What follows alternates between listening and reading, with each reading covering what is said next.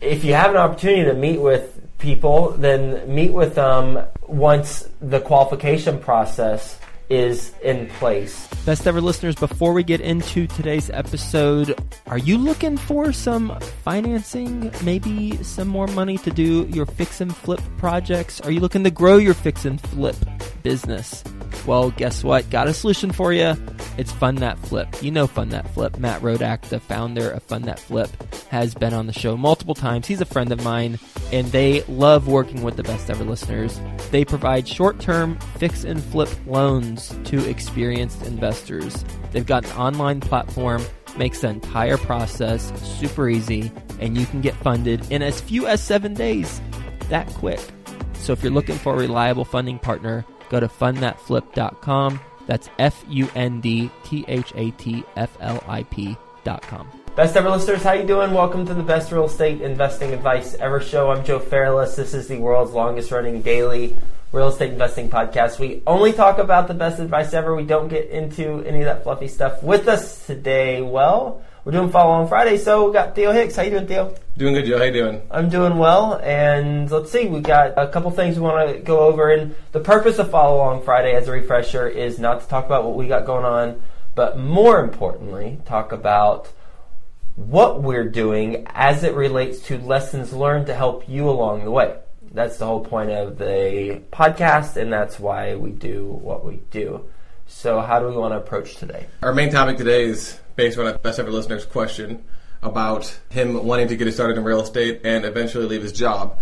So, for context, just to give the listener's background, his name is Marlon. He says a very thoughtful message the other day. So he, so he lives in New York City, which Okay. is pretty expensive real estate wise. Mm-hmm. Currently, he has a let's call it a full time job. He works four days a week, actually overnight, as a doorman, and he makes about thirty five dollars an hour. And he has seventy thousand dollars in cash mm-hmm. available to invest. His ultimate goal is to quit his job completely, and he said to just relax. Yeah. But until then, his medium term goal is to be able to reduce the number of hours or days that he works at his current job and make some extra money on the side. So his question is he wants advice on how to get started and eventually achieve his long term goal in a pricey city of New York. And uh, one additional thing, his idea for now is to buy a co-op, which I think is like a duplex, and live in one side and have a tenant cover the rent so that he doesn't have to pay mortgage anymore. Well, I initially gave him a response, and then he came back with a response. So, do you have that response? While I'm talking, can you pull up that response? Because my initial response was to do house hacking. And I said that the best approach usually is to do the BRRRR strategy, right? Everyone knows what that is. You buy, rehab, refinance, and repeat, something like that, right? I think I think rent's in there somewhere. Rent, yeah, rent's in there, obviously. Yeah, rent's in there too. That's another R. So you don't have to pay rent, and you're getting a little bit of cash flow from the renting of the other side, and you're also building some equity so then you can then leverage that for a future purchase. And that was my original response because that seems the most logical. But I told Marlon that you will likely have to go outside of New York City and it's going to be a longer commute. And it might be a little annoying because it's going to be a little bit longer. I was thinking in my head somewhere in Jersey was just what I was mm-hmm. thinking. Because I lived in New York City for 10 years. And I did not do that. I lived in East Village for nine of those 10 and East Flatbush for the first year. That's one thing that I kind of regret, but at the same time, I was using the money I had to then go buy single family homes in Texas when I was getting started. So my first thought for Marlon was to do the BRRRR strategy. And then he replied with, He said, define commutable. An hour away. What if I told you my rent is thirteen hundred bucks? well, I- so let's do question by question. Okay. Define commutable. It's up to you, whatever commutable is. You define commutable. It's whatever you're willing to do on your commute. My mom commuted an hour and a half ish, maybe hour 20 minutes. She's commuted that for the last, I don't know, 15 years or something, 10, 15 years. She just left and now she's officially retired. Now she's going looking for like some part time thing to keep her busy. But that was a commutable distance for her. And she was driving New York City, you're likely taking the train or a bus or something. But anyway, so that's commutable. This is what if I told you my rent is thirteen hundred dollars and I split it with my fiance? I love that. Nice, frugal, and cost conscious approach to rent. When I was living in East Village, my rent was, it varied year to year, but on average 2000 total. And I split that with my roommate. Oh, it took you I split it with my roommate. No, I split it with my roommate. And I always had a roommate, so I paid no more than 1100 at the highest, and as little as 800 and something when we first rented that apartment. Okay. And he's currently fifteen to twenty minutes from his job. And he said, "Would you still consider the house hack?" The issue I see is a multifamily would be in the five hundred thousand dollar and up range, uh, maybe four hundred thousand dollars, and the interest will add another two hundred thousand dollars, give or take. And he says, "I feel like that is a lot of debt to get into." So the idea is to get the tenants to pay all the mortgage, and with the money that I'm saving, it opens me up for other investments. The reason I'm looking at apartments is I found some for 180 to 200,000 in an area where the rent is 1,600 to 2,000 a month, which is by the one percent rules, really good. With uh, a 400 to 500 dollar maintenance fee, I felt it was low cost, low risk. And out of state, obviously the prices are cheaper, but the rent was similar. So let's take a big step back. And the canned response I usually have for people for what should do starting out is the BRRRR strategy because it's pretty darn solid and it's tough to mess that up. Now, you're talking about some other things like just going and investing in a property out of state. That works too. I know it works because I did it. I mean, my first house was out of state in Texas, Duncanville, Texas. Seventy-six thousand dollar house rented for one thousand ninety-five dollars, and it didn't really cost me anything to get it move-in ready. So it was pretty much ready to go whenever we bought it, and I was in New York City, and this place is in Duncanville, Texas, which is south of Dallas. So that's an approach that you can do too.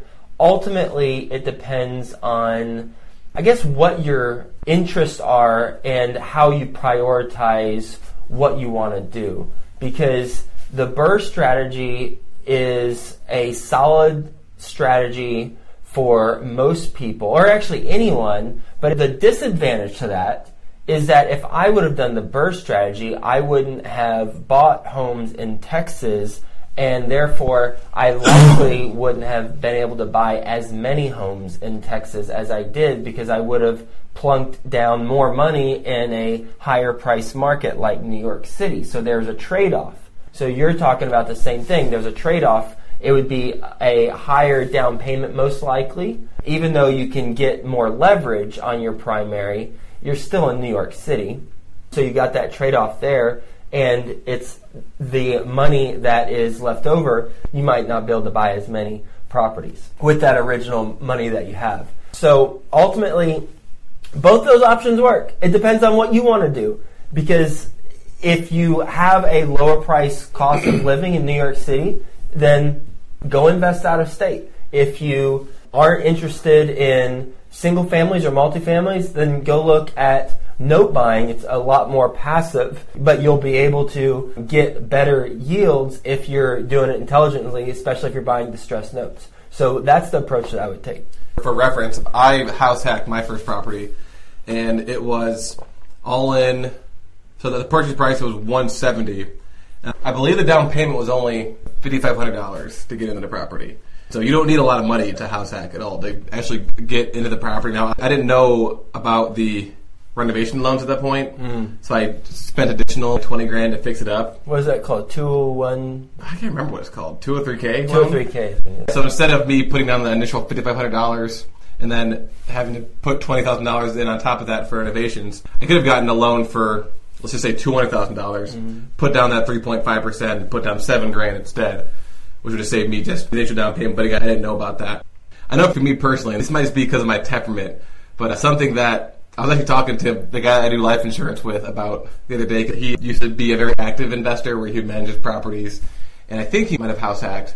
And then eventually he transitioned to just being completely passive, putting a property manager in place because he was talking about how much anxiety it gave him to be in control of all the properties. And like whenever his cell phone went off, mm. he would be like, "Oh my god, like is there an issue with the property?" And I could, I remember he said that, and I laughed because like that's exactly how I felt my first property for the first year, even though I was living there for part of the time. I was just very anxious about it. And so for me, I liked the not living there aspect of it. So mm-hmm. something that I had never heard before and it affected me personally was the anxiety I had for living in the property that I was renting because I had tenants right next to me. And any second they could just come and be like, Theo, like I have this issue, come take care of it. And then looking back on it, I was blowing things out of proportion and kind of m- making this fantasy up in my head of what could happen. But it's something that I just did not expect at all when I got into it. And for a year, I was like, oh, like I was, I was, I was stressed out.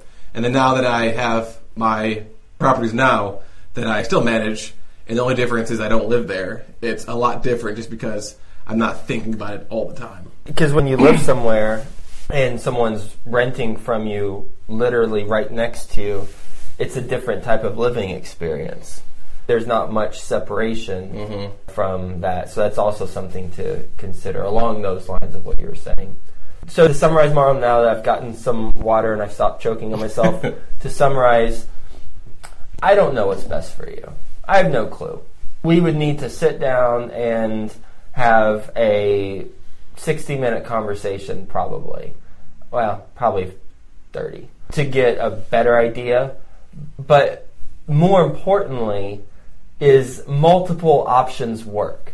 And multiple options work because they've worked for other people. Therefore, if you've got low-ish rent while living in New York City, then I'd say do that and keep that as much as you can, and then go invest your dollar somewhere else in a market that will allow you to get more for your money. Because in New York City, if you're paying a bunch in rent, then that's where I would look to then go buy something and cancel out that cost. But it sounds like you've got that under control, which is what I had as well. I had it under control when I was in New York City, so I bought out of state. So that would be my approach based on the information I have. But again, I'm not exactly sure. Ultimately, it depends on what you're mostly interested in, and many options work you'll just want to be educated. The steps that I would recommend is just be educated on what you want to do and then go find people who are doing what you want to do and model their success, which we've got over a thousand interviews on this podcast. I'm sure you can find some people who have done what you want to do once you identify that. Mm-hmm. Before we move on to the our business updates, I want to ask you about it's very common for people that haven't invested in a deal yet or kind of first learn about that idea of real estate. And he mentioned it in his comment that he went to a best ever in a bigger pockets rabbit hole where he just like watched a ton of um, podcasts and got really excited, which is awesome. I'm did the exact same thing when I first started getting into real estate.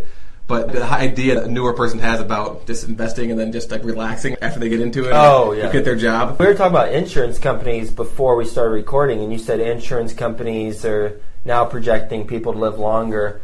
But on the flip side, insurance companies they have proof that if a male, specifically a male, retires and he doesn't do anything else, then he dies in like five years. because if you don't have anything that you're going after, that you're going towards, that you're mentally engaged with, then you just turn to mush and you die. Especially after having a purpose and being driven for a long time. Now, that's statistically speaking, we all might know someone who beats that, but statistically speaking. So the point is that if you also talk to any millionaire or billionaire, really, millionaire's not really a thing, but not really a big thing, but billionaire, then they're going to be actively engaged with their mind. They might have got a big exit on a company that they sold, and then maybe they partied for a week or two, maybe a month, but then eventually they're like, okay, what's next? And the reason why is because it's not about not doing anything, is about doing what you want to do. And I remember reading something that Grant Cardone published, and he said, How do you not get burnt out? Well, you don't get burnt out by doing stuff that feeds you and that you enjoy doing. Because if you're doing stuff that feeds you and you enjoy doing, then there's no such thing as burnt out. I mean, I personally work, I don't know, 80 hours a week. I don't have no clue, but it's not necessarily work. Some of it is. Some of it's like, oh man, I have to do this. but most of it's not work as what I would define work. So ultimately, what you're really looking for is not relaxing, in my opinion. What you're really looking for is doing something that you enjoy more of that feeds you and fills you up. Couldn't say that better myself. I had the same idea in my mind, and then if you try taking a week or two off, at the end of it, you're like, all right, I need to do something here. And then also another problem with that too is that if you take all that time to build up your real estate empire to a point where you can actually leave your job and then you leave the company or do what it is, you know, go on the beach and relax.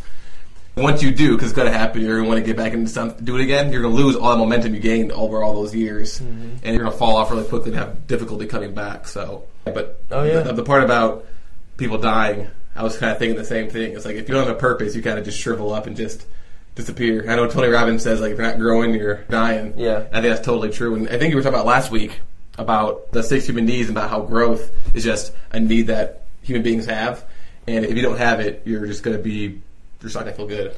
And significance is a need that we have too. And I'd say, in my experience, males tend to have this more than females, or we need to feel like we're needed and we're necessary. And if you are doing a job for however long and all of a sudden you don't feel like you're needed or necessary to others, then you lose your compass. So it's always important to stay engaged. But Cool. All right, cool. So you got some updates. some updates, business, Let's see. life. Something interesting happened this past weekend. An investor reached out to me through investwithjoe.com and he lives in Orange County and he'll be listening to this too. And we had our introductory call. He's like, I'd love to meet you in person. If I come to Cincinnati, is it okay we meet? I was like, yeah, sure, of course. He told me afterwards, he said, I was waiting for some hesitation, but no, you jumped on it. I was like, yeah, I'd love meeting up, and absolutely. He came last weekend, and Colleen and I had him over for dinner. Uh, It was great. Enjoyed it a lot. He flew in on a Friday, and we had him over for dinner Friday night. One of the questions he asked was, "What does the no fluffy stuff mean?" when I say that at the beginning, and he said, "What's it in reference to?" And I don't want to say, "Well, so and so does it this way," and I'm d- doing the opposite. All I'll say is just in real estate in general, there's a lot of fluff out there. There's a lot of puffery. There's a lot of beating your chest or just stuff that doesn't get to the meat of what can help you as a best ever listener. So that is the no fluff. I try to get straight to the point and straight to the good stuff. So that's the context behind no, no fluff. And the lesson here is if you have an opportunity to meet with people, then meet with them once the qualification process is in place. It would be impossible for me to meet with everyone, and same with you, as whatever your business is and whatever aspect of real estate that you're in, it's impossible for you to meet with every single person. So I have some sort of qualification process, and then once they qualify, because you've done a good job through the qualification process, meet up and have those relationships. And we actually had them over for dinner, which was great. It's funny because last night I was hanging out with a couple of real estate buddies, and we were talking about different direct mailing techniques. And there's a guy in, in Cincinnati, uh, his name's Zach, and I believe what he'll do is he'll send out direct mailers, and then once they call, if they're not interested in selling, he'll still offer to take them for, to coffee to learn about their business and kind of build that relationship, build that rapport. So kind of along the same lines. It's a little bit less because yours is more qualified than this. 'cause this is kind of just you're shooting a shotgun and hoping that you get a couple of hits. But I'm going to try doing on my, on my next direct mailing campaign is I'm going to send out 100 owners and then the purpose is to buy a property. Yeah. But on top of that, if they're local, meet them so that maybe they're not willing to sell now, but they've seen my face, and if they're willing to sell in a year or two years or three years, I kind of play that long term game, I could start working and building a deal pipeline further in the future. And then I'm assuming I'll have more money to buy deals faster, whereas now I can buy deals like mm-hmm. once every six months or so. But And staying top of mind with them after the meeting is important. Yeah, following up, having a a process, having a yeah. process. I love that. Maybe it's not as much of a qualification process, but it's intentional meeting where you've already taken a step to. Well, you have qualified them because they're owners. Oh, yeah.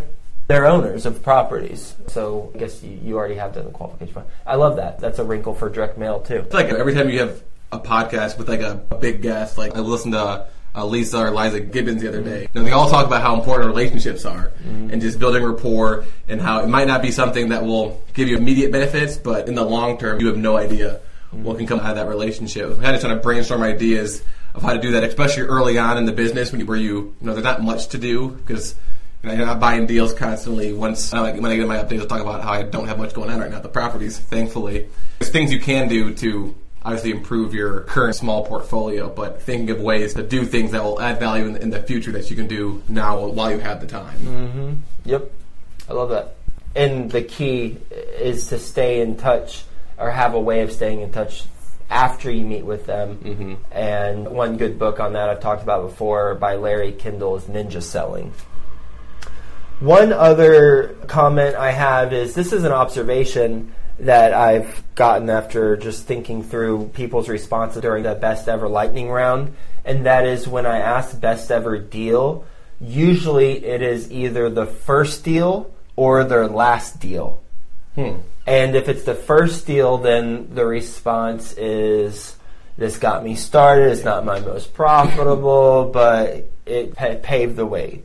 And then if it's the last deal, then it's, oh, I really like this deal. It's going to be great for XYZ reasons.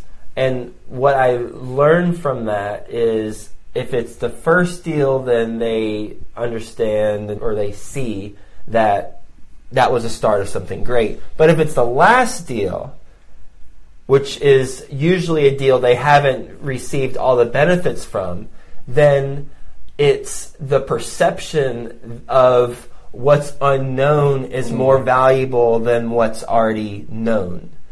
And as real estate investors, it's important that we just be aware of that thought process because that could get us into deals that aren't as good for us. And it could also have us overestimate the projected profits of certain deals.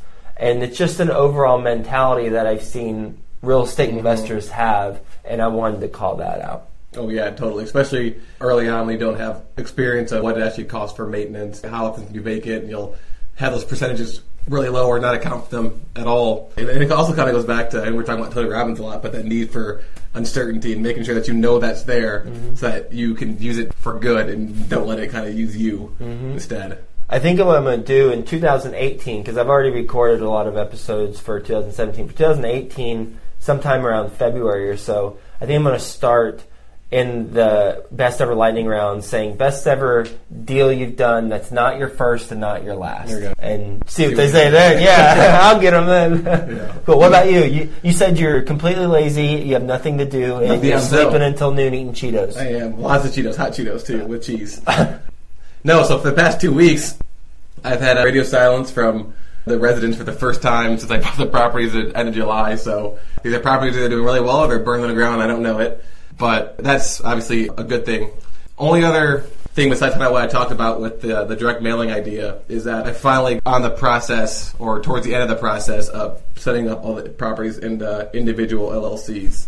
As a, the lawyer just emailed me before this and needs a little bit more information to create the operating agreements. But by the end of the month, or at least at the end of the year, they should be out of my name in the LLC. So if something were to happen, I'm covered. So that's exciting. That's the Good. new development. Good. How much does that cost? From what I can remember, it was less than hundred dollars per operating agreement and LLC. Oh. How Um, many are you doing? Three of them. Three. That's Yeah. pretty darn good. That's really good. Uh, He was a reference from I can't remember who I got him from. It's actually outstanding now I'm thinking of it. Yeah, I think it was about around hundred dollars per. But he was saying he likes to help out newer people and he's in it for the long term and things like that. Besides that, we're kind of in the market for property. We're at that point where we can afford it if a deal comes up, but we're not totally ready to do it yet because we like to you know have a couple more months of income coming in from these properties. We have a couple of months with a goal of getting up to six months of expenses covered before we move forward. But yeah, besides that, really no new updates. You're doing direct mail? I'm going to do a direct mailing campaign by the end of the year and then do another one in February with the goal of having a property secured by around March so that if it happens, so, because this time around, I, I think I want to try the kicking everyone out and putting in new residents. And so if I do it around, if I buy the property around March and then I'll close in April, May, that'll be a hot renting season. Now, I'm, I'm not going to do that no matter what, just for the hell of it. If I'm in the same situation that I have for my properties now, where I wish I would have done that for these properties and gotten new residents in there, I will do it. But if there are no great tenants, then obviously I won't do that. Mm-hmm. So, like, for you to elaborate on that, you said kicking people out and then bringing new people in. Will you elaborate on that? What do you mean by that? So in the units I have now, there was one unit that was vacant, mm-hmm. and we were able to get seventy-five to hundred dollars more, depending because some of the units are a little bit less for that one bedroom unit than we did for all the other one bedroom units. And so if I'm able to get hundred dollars for putting someone new in there, that'd be a, a pro. Also, just something that I've realized, and I'm not sure if this is something that I need to do something about, but I think we talked about this on a, previous one, but the residents were used to the old owner and the way that they were expecting the property to be, ran when I came in was not the same as it was before. Like I wanted something as simple as, as rents on time to a mailbox or online, um, you know, maintenance requests submitted a certain way. And maybe I should have been more strict about it. But the new resident, how they able to set everything up new with her compared to the older ones, is a lot less of a hassle for the amount of extra money I'm getting because I was able to handpick the person. So I'd much rather have a property that I was able to handpick all the residents instead of having to wait for them to turn over and then handpicking someone and putting them in there just because of the honestly because of the headache factor. Hmm. Okay. But if they offer the increase, the renovations to the current residents at the new property, and if they say yes, then assuming that they're not a problem resident, then you would Yeah. renew it with them. The problem with the one I had now is that remember how like the rents were all weird. Like they said they were one thing, and then his rent roll said something else, and then they were actually something completely different once I actually bought the property. Because he had just raised the rents before I got in there, and so I wasn't comfortable doing that again. Just because I didn't want a mass exodus of them all saying, "Well, no, I don't want to pay that uh, for this specific time because I have enough money to afford it." But this time moving forward, I'm assuming I'll have enough money to afford to do the, any kind of rates that I want to do to demand those higher rents. Got it. So just adding some more context to that statement, you're improving the property through renovations, and then through renovations, you'll increase the rents, and then you'll see if the residents want to stay or not. Yeah. If not, then you'll have a turnover. Yes. Yes. I, yes. Okay. You said it very crudely, and I'm trying to add some color yeah. to it. Is my point. That's what I'm trying to do here. Yeah. I'm gonna buy something. I'm gonna kick everyone. It's like, dude, come on, add Yeah. add some more color. Okay, got it, got it, got it. All right. So you're a nice guy. I'm a nice person. Yeah, yeah. You're just very analytical. I'm very analytical and I'm very blunt. What you said is based on what I would do Yeah, for most of the units. Yeah, yeah. That's your chemical engineer. Chemical engineering. Engineers just think But completely different. I, I don't think I told this story. I think you're gonna enjoy this based on how I was just talking. So, at the end of last month, I had one of the residents text me a day before rent was due with his list of all these different maintenance issues that I had never heard of before. He told some lady.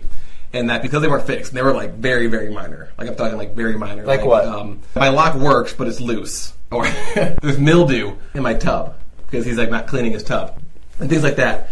And because of that, I'm not gonna pay rent. So I respond. I'm just like, well, you, that's not how it works. I can't remember exactly what I said, but basically I said that's not how it works. But in my blunt tone, and it didn't go over well at all. He was not happy. I talked to my wife Marcella. Our strategy is I'm the site manager, and then if things you know, if I mess up, she's the owner, so that if they like have, because he kept saying how I want to mail something to the owner, like what's his, Yeah. their address, what's their their name, I'm calling them to file a complaint. because she goes through and reads my text, like Theo, you can't uh, talk to people like that. You have to, you know, handle them with kid gloves. Like this is my job. Even the customer that I have at my job, even if they're wrong, like I had to take the blame. Mm-hmm. And I was like, all right, well, how about you just call it and do this? She smoothed it And over. she him up. smooth like silk, Well, it? she calls him, and for the first half an hour, he just is just ranting Uh-huh. about how not necessarily geared towards me, but just like Yeah. kind of ranting in general. just life in general. and uh, then, but yeah, she ended up being very sympathetic, smoothed it over, and then once I went in there and addressed the issues, uh, begrudgingly, of course, and then I just you know text and go, "Hey, they're done. Like, give me, the rent." Eventually, it came in, but yeah, I, Yeah. my blunt manner gets me in trouble sometimes. Yeah, yeah. Well, well, it's much better to have that approach, in my opinion, than the exact opposite. You're one extreme. It's much better to have that extreme than the opposite because you never know what anyone's thinking really if it's the exact opposite, and it's just not good. Sweet. What else we got? All right, so the last thing we have is the best ever conference, which is coming up in, in February here, so pretty soon. And we've got Thanksgiving coming up and got Black Friday, so we got a Black Friday sale. So it'll be twenty five dollars off one ticket, and then if you're going to purchase two tickets, it'll be seventy five dollars off that entire purchase. And the code word you want to enter is Black Friday, no space, the capital B and a capital F. So B L A C K F R I D A Y with a capital B and a capital F, and we'll put that in the show notes. And where do they go? Besteverconference.com. BestEverConference.com. Twenty-five dollars off one ticket, seventy-five off two, and the early bird still got the best price. This isn't as good as the early bird special, and that's over with. But this is the next best thing that you'll get, and this is a significant discount. Mm-hmm. So twenty-five off one, and seventy-five off two tickets. Cool. And then to wrap up, make sure you subscribe to the podcast on iTunes and leave a review for the opportunity to be the review of the week. This week we got Brandon Nelson, and he says, Joe, there's no doubt in my mind that your podcast and the information you compile and share via your website, downloads, books, and such will directly increase my personal net worth by eight figures. Wow. Over time. Thank you, all caps. You've been my entry into multifamily syndication, and I can't thank you enough for that. Brandon, I hope it increases your net worth eight figures and everyone else listening and how about ours too? Yeah. Everyone just eight figures net worth increase. Thank you for that review and thanks best ever listeners for doing a review. The reason why I've mentioned before is by having more reviews, we attract more high quality guests and that helps with obviously helping our eight figure incomes continue to grow and grow and grow. Mm-hmm. Sweet. Good stuff. Best ever listeners, have a wonderful holiday, and we will talk to you tomorrow. You want to get better at negotiating real estate? Well, how about do you want to get better at negotiating real estate for free? Even better, right? Well, go to fundthatflip.com forward slash best ever. Fund That Flip, today's sponsor, has partnered with best-selling author J Scott to provide you with a free chapter from J's new book on negotiating real estate. I've read the book, lots of good real-world case studies sprinkled in there too. I love it when they do that. Go to fundthatflip.com forward slash best ever to download your free copy of the chapter today. The Target Market Insights podcast is just that a show solely dedicated to help you learn about target markets through the people successfully shaping them. The show features professionals who work directly with the audience and market you want to connect with in real estate. Listen and subscribe today at targetmarketinsights.com. That's targetmarketinsights.com.